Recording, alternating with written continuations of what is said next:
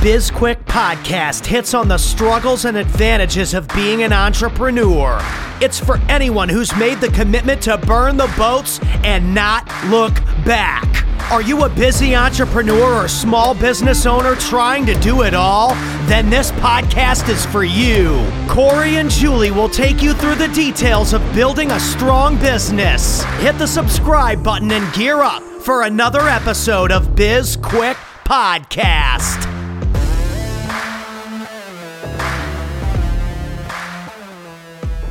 Hello and welcome to BizQuick. I'm Julie, And I'm Corey. and on today's show we have Tom McMakin. Tom is the co-author of How Clients Buy, and we had the other author, the other co-author, Doug Yes. Fletcher on on Tuesday. So both of them back to back, and that's intentional. It's such a great book, but um, a little bit more about Tom. Tom is the CEO at PIE, which is PIE stands for Profitable Ideas Exchange. He is the author of Never Say Sell, the co author of How Clients Buy, and he lives in Bozeman, Montana. Before we bring Tom on, we're going to talk a little bit about oh, I don't know, how lonely it is being an entrepreneur, how much you need a network, like that, because that's sort of what PIE does is connects people and helps them collaborate. But you know, what are your thoughts on that, Corey? It's it's definitely lonely being the boss, so to speak. Even if you have a team of people, there's just certain things that you can or shouldn't share with your team. Um, can't or shouldn't share, and it's uh, there is that separation, and everybody wants to be that friendly boss. And hey, I've got an open door, and we go mountain biking on the weekends or whatever it is. But like realistically, there needs to be that separation because you're the boss. And so if you don't have that network of people in that regard, who you know, basically, uh, at, at worst case, just somebody who you could just call and bitch to when your employees are doing X, Y, or Z or, or whatever it is, because you don't want that like you don't want to have those conversations with your team so you know i think that that's important and then definitely um, having that network of people to help you like whenever you're stuck or you need information or a connection to somebody else it's definitely helpful Yeah, it's it's interesting. Um, what I'm thinking about is a um, draft that you recently wrote, um, and because I don't know, you know, when or where it will be published, all I'm going to, you know, I'm, I'm, I'm I can't elaborate more than to say that you recently drafted an article about um, a particular CEO that we worked with once who really had this negative impact on his culture. And the reason that what you just said reminded me of that is because he was so far embedded in the wrong ways with his team and didn't have that line. So everybody knew that he was nuts. Everybody. And there was no separation whatsoever.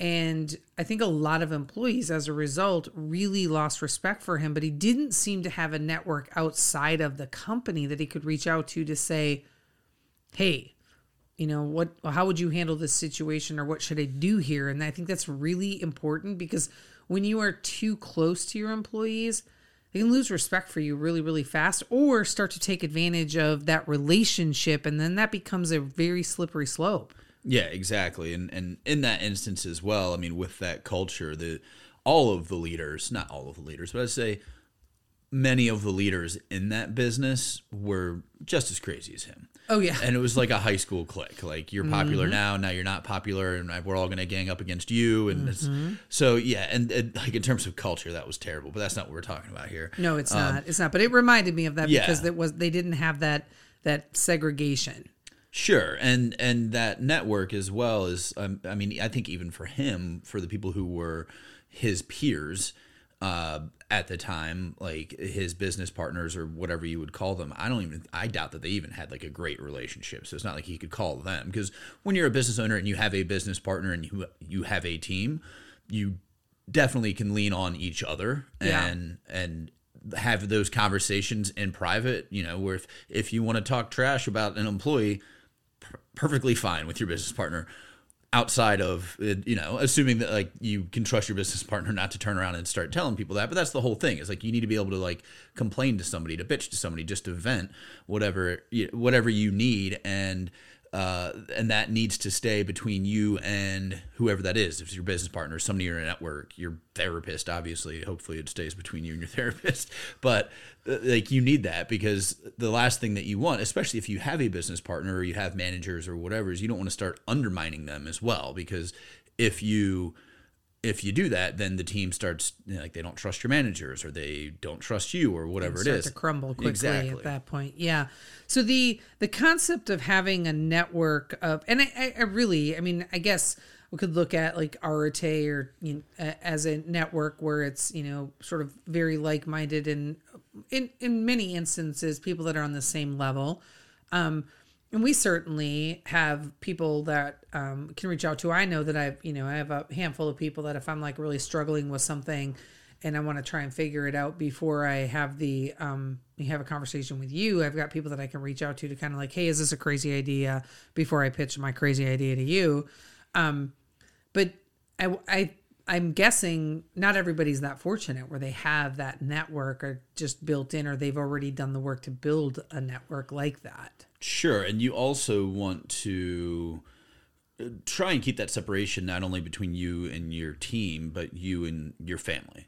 Because the last thing that your spouse probably wants to hear is you complaining every night about people in your business, or, you know, I mean, like as good as they might be at giving you advice on certain things, like that's just something that should be, in my opinion, kept somewhat separate. Like just because it's it's a you need somebody who's in your shoes to kind of or in similar shoes to really give you that perspective. Not that there's anything wrong with getting out of the box thinking from people who are completely disconnected from whatever it is that you're doing but yeah you probably fare better though if you're talking to somebody who maybe has been there before sure. or is in a similar situation. So that makes sense. So um why don't we take a break and we will bring tom on and we can talk about collaboration, networks, how clients buy, anything Tom wants to talk about. We're not going to take anything off the table from him.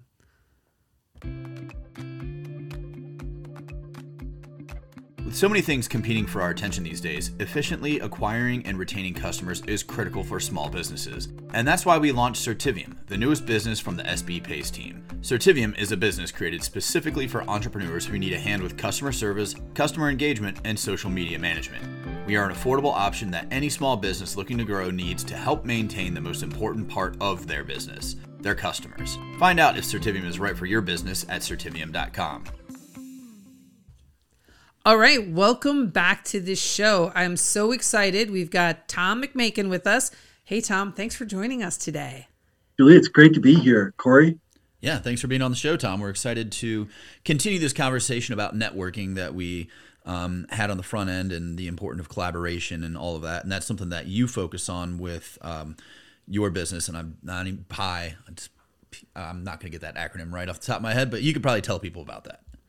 Yeah, it's Profitable Ideas Exchange. So I'm the CEO of a company that helps large consulting firms, like a think like an IBM or Accenture or a Deloitte, um, uh, drive their own sales by building a bridge from the smart people inside those firms to the people they can most help. And we do that by uh, creating roundtables of likely customers for these big consulting firms. And uh, yeah, we've grown the business over the last couple of years from, you know, call it zero to 100 people. Um, it's fun. It's a fun business. And as you can imagine, we've benefited from um, you know, unfortunately, a little bit benefited from COVID as people have sought to figure out a way to promote their businesses in a more virtual way. Interesting. I, so, are you taking like the um, working with leaders inside of like those big consulting firms and sort of giving them roundtable exposure to um, people that could be ideal clients for them in in other yeah exactly. businesses? okay. Yeah I mean so like, like break it down. So I'm a big fan of of BizQuick. And, you know, the people that listen to this podcast are oftentimes smaller companies. So let's just say you had a five person accounting shop and you were like, I want to grow my business. And our, my best client is the Chevrolet dealership in town. You might just invite all the CFOs of all the dealerships out to dinner one night and say, hey, let's just talk shop. Uh, I'm not trying to pitch you. This is not a webinar, but um, maybe I've interviewed everybody beforehand to find out what their most pressing concerns are, and I want to just demonstrate that I I can be of value to this group, not tout that I'm of value to this group. Because when you sell services, expert services like an accountant or a lawyer um, or a consultant of any kind, it's uh, it's very hard to say I'm the best. You know, shout it from the mountaintop. It doesn't seem super credible. But if you if you show that you care about a cohort of people um, and add value to them, oftentimes you can discover their problems and engage and and scope new business.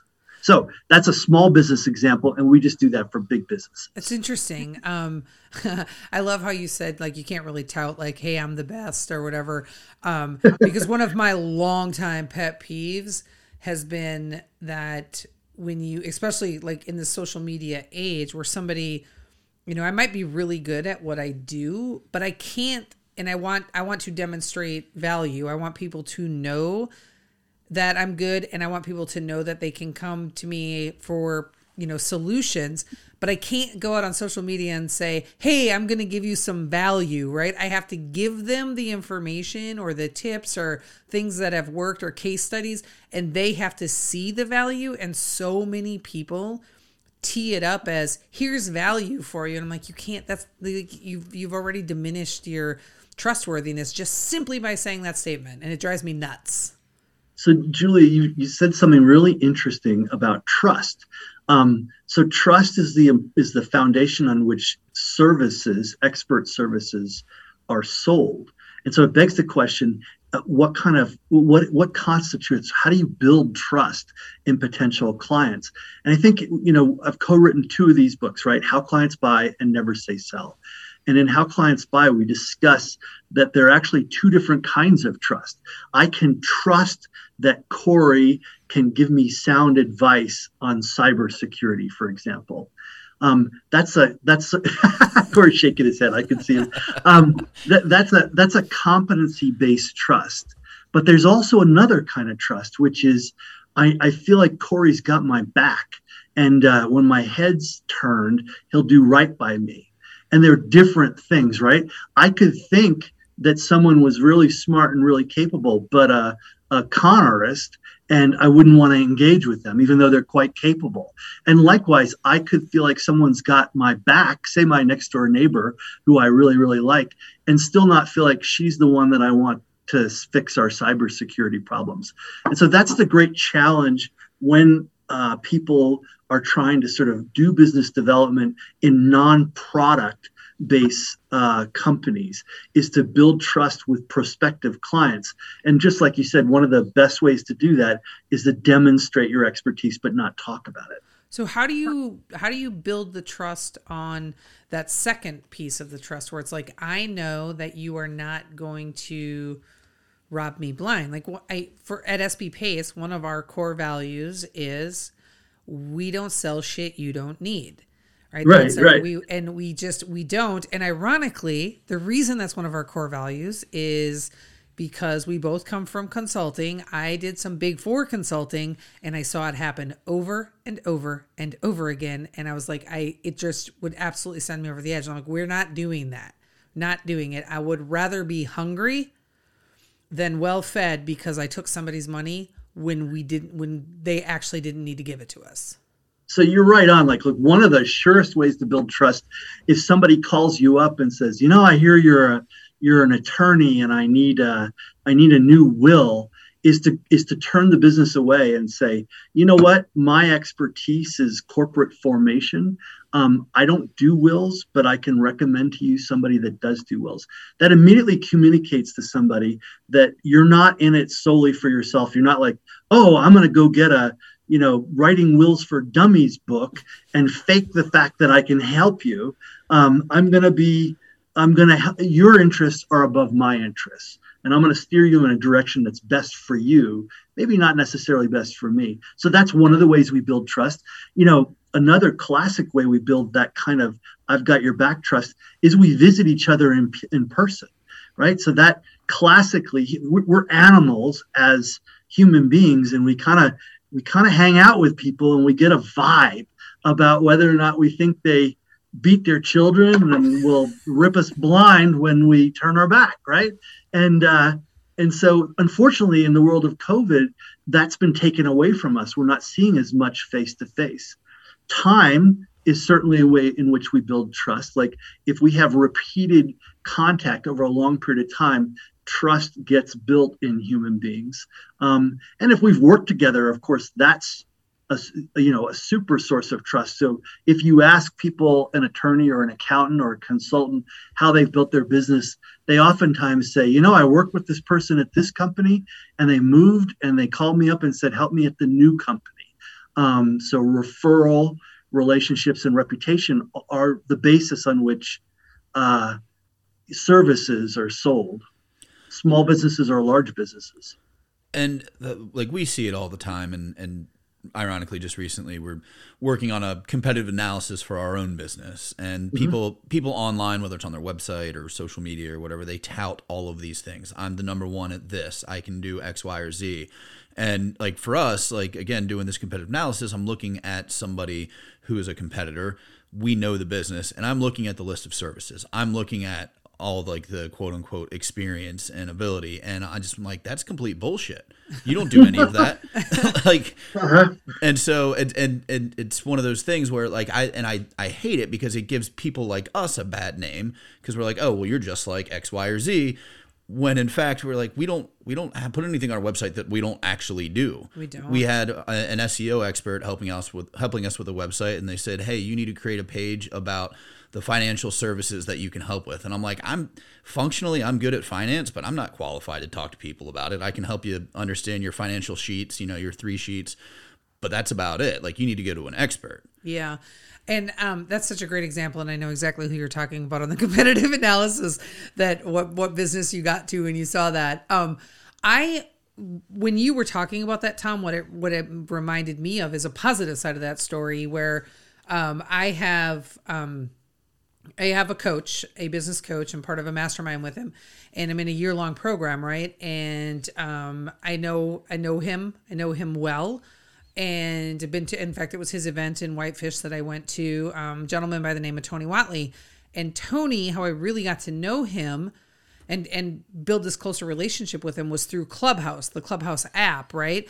And interestingly enough, when Tony would be in rooms, and he didn't realize it was happening. There was this group of producers from Amazon that were scouting for a new television show that they were going to be um, recording, and it was all about coaches.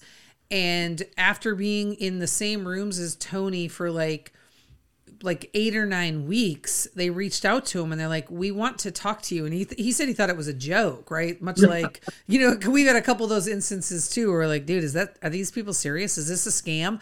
But they reached out to him, and the reason that they reached out to him was because they said every time they were in a room with him, he was one of the only coaches when somebody would ask a question and he would give advice or he would ask them more questions to get more information.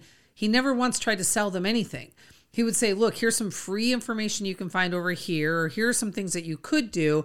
And not once in that entire time did he try to sell him anything because he was like, He's like, Could I have sold them? Sure. But the reality is, they didn't know me from anybody, and everybody was trying to sell to him. So I was just trying to give them information to help them. And as a result, he landed a TV deal. And wow. and so, you know, it's thinking like you have to be you it's so important to think big picture long term, right? Because you can I like listen, I could lie to you and tell you all these things and sign you as a client today. I could. But once you realize that I'm just full of shit, one, you're never referring anybody to me, and two, I'm never getting your business again. And so it's just like, why even bother treating potential clients like that? Right. No, you're absolutely right. Um, you know, it's it's interesting. Let's get a little sort of meta uh, here. So, you all are hosting a podcast, and I bet that one of the reasons that you're hosting this podcast is to signal to the world of small business owners that you care about that universe and that you're expert at that universe and that you swim around in that pool and you are a, like a bee that can cross pollinate best practices having been exposed to lots of different um, folks. So what i the way i call that you're underwriting the conversation about how to best run a small business. You're you're you're holding, you're lifting up that conversation, and you're signaling to the marketplace that you care about it and that you're expert about it, and and that will cause people to call you up and say, "Hey, I, I want to engage with you too. I've got a small business, and I've heard you guys talking. You sound smart. You sound like good people." I, I'm doing the same thing, right? Like I wrote two books that were best practice books for large company consultants about how to drive business development and I'm not particularly an expert at that, but I interviewed a ton of people and wrote these two books. And I'm signaling to my marketplace that I care. No one cares about that marketplace more than I do business development for practice leads in large consulting firms. I'm now an expert at it. Um, but I'm signaling to the world that that's the place that I've chosen to be uh, expert. And so, in both of our cases, we're trying to add value to people that we want to serve in advance of ever asking for money, that we're giving in a spirit of generosity. And we kind of believe in karmic business, like it'll all work out. If we just keep giving, it'll all work out. And it, it does, it has. It definitely seems like you give more than you get, though, sometimes. yes. The tide turns, though. The tide turns. yeah. Yeah, I, I, I would say it's interesting that um, you're when you when you talk about the books, and I haven't read the second book yet, but I will. It's coming in the mail any day now. On the how clients buy, I, as a small business owner who works strictly with small businesses, there was not once that I picked up on that it was actually written for a large company. Like I, oh, really? I felt like it was complete. Everything in it was applicable to me. I was like, I can implement that. I can, in fact, there, as I said, there's many things that I've already implemented where I'm like, I'm doing this right. And um, Corey and I have two businesses. The um, second business, um, we have a, a, third partner in, and she's actually doing some of the things as well. I'm like, you need to pick up this book and read it. It's really, it's, it's very good. And it was, it's almost like this aha, like wow, like how did I not realize this stuff before I read the book? And really mad at myself because I actually picked up that book in the Richmond airport in August of 2020, read like 70 pages of it on a flight to Vegas.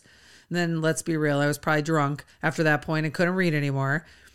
and I put it on my bookshelf and I looked at it every week and I didn't pick it back up again until probably like two weeks ago and I plowed through it. And I'm like, dang it. Like, think how much further ahead I would be right now had I read that book to the all the way to the end. But timing is everything. It may not have absorbed with me, it may not have stuck. And I certainly wouldn't have had the foresight to invite both you and Doug onto the podcast to talk about it. You know, it's funny. People say, is writing a book hard? And I'm like, it's a lot of typing. Let's just be really clear about that. It's a lot of typing. Like you have the ideas, but you just got to get them on a page. And uh, and so it's a labor of love on some level. Like I did it on planes and in the evenings, and because uh, I have a day job running this company.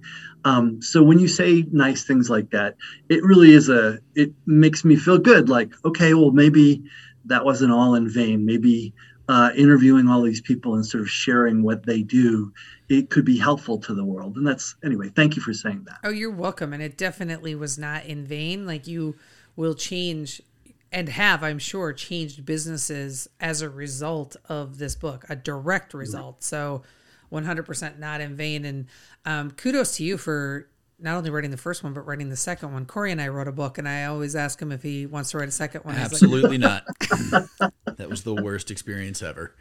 Not, so I really. felt the same. It's so funny. I felt the same way. I was like, it's such a, it's such a pain. I mean, it's like giving birth to a child, except you don't forget all the pain and and do it again.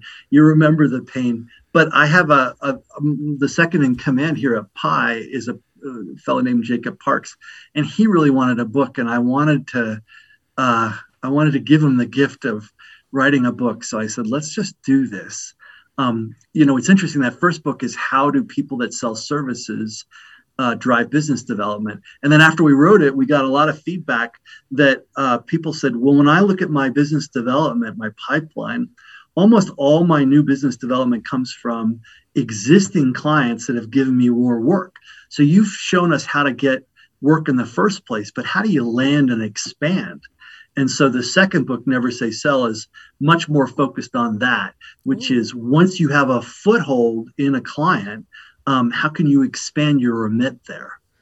And um, that's um, I'm excited to read that now. But I just I opened up the book because I have it sitting right here with me to the part of the book that to me was the most sort of meaningful. I want to say like lightning bolt moment, and it's the part where you talk about um, the evergreen, acute, and optimization services, right? And sort of mm-hmm. um, which bucket, and I, I think it, it's services. I'm using the right word there, right? Yep. So the three different types of service firms, and how somehow Corey and I had managed to position ourselves into the type of service firm that is the hardest to sell, and that's optimization because people don't have to do it, right? They're it would it improve their business dramatically? Yes, but if they're okay and steady state, then they don't have to spend that money. If there's other things they could spend it on, and it made me realize that we needed to find a way to reposition ourselves to be more on the acute side than on the optimization side. And I thought it, I mean, in some ways, not a hard pivot to make, but in other ways, I'm like, it's a little bit of a model shift for us. But I, I, I don't want to make selling harder for me than it already is because I, I don't come from a sales background, but I have I own sales inside of SB Pace, and so I'm like, how can I make it as easy as possible for me to do it? So that that was like really interesting for me to realize like okay, we have somehow managed to pick the hardest thing to sell. Good job. so let's just let's just talk through those really quickly. So evergreen is like you you you're a tax preparer. That's your business and you land a client, Corey needs his taxes done and I do his taxes. It's fairly easy to sort of retain it's a recurring revenue right? Every january i send out a tax planning packet to corey and i say let's touch base in mid-march and looking forward to sort of uh, doing your taxes this next year. And so it keeps coming towards you right? It's it's not like uh, selling a car where it's one and done. Yep. um, acute is when are people that that, that uh, focus on emergency services. So like a crisis management firm. So no one needs a crisis management firm until they do till the proverbial shit hits the fan. And then they're like who do we call? We call ghostbusters. And so those people oftentimes uh, have a lighter lift when it comes to business development because they just need to build their brand in the marketplace so that when emergencies hit say a cybersecurity breach um, you're the first person that they call. And you don't have to do a ton of business development because you're going to call people and be like, I don't need you.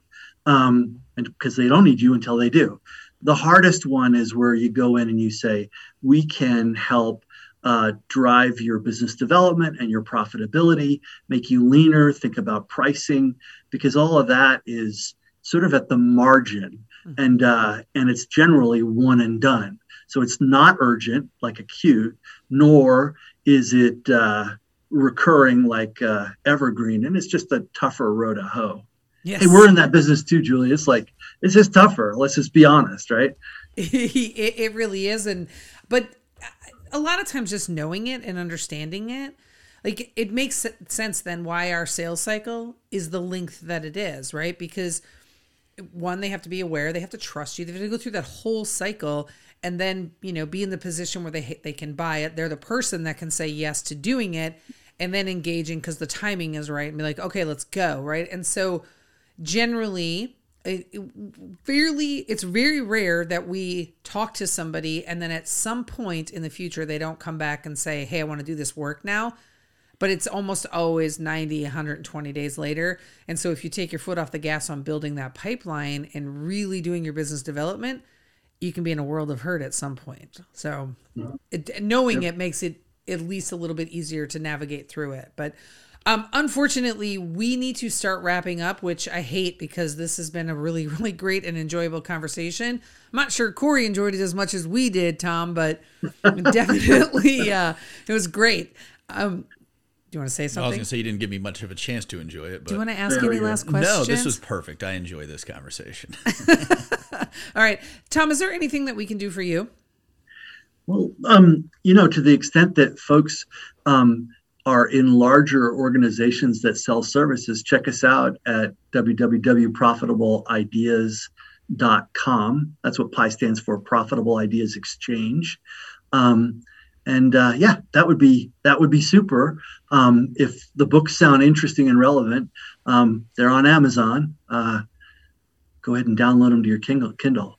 Perfect. I recommend that you buy the hardbacks because then you can write in them and bookmark the pages and dog ear them and all those things. So There you go. No need to ask you how our listeners can find you.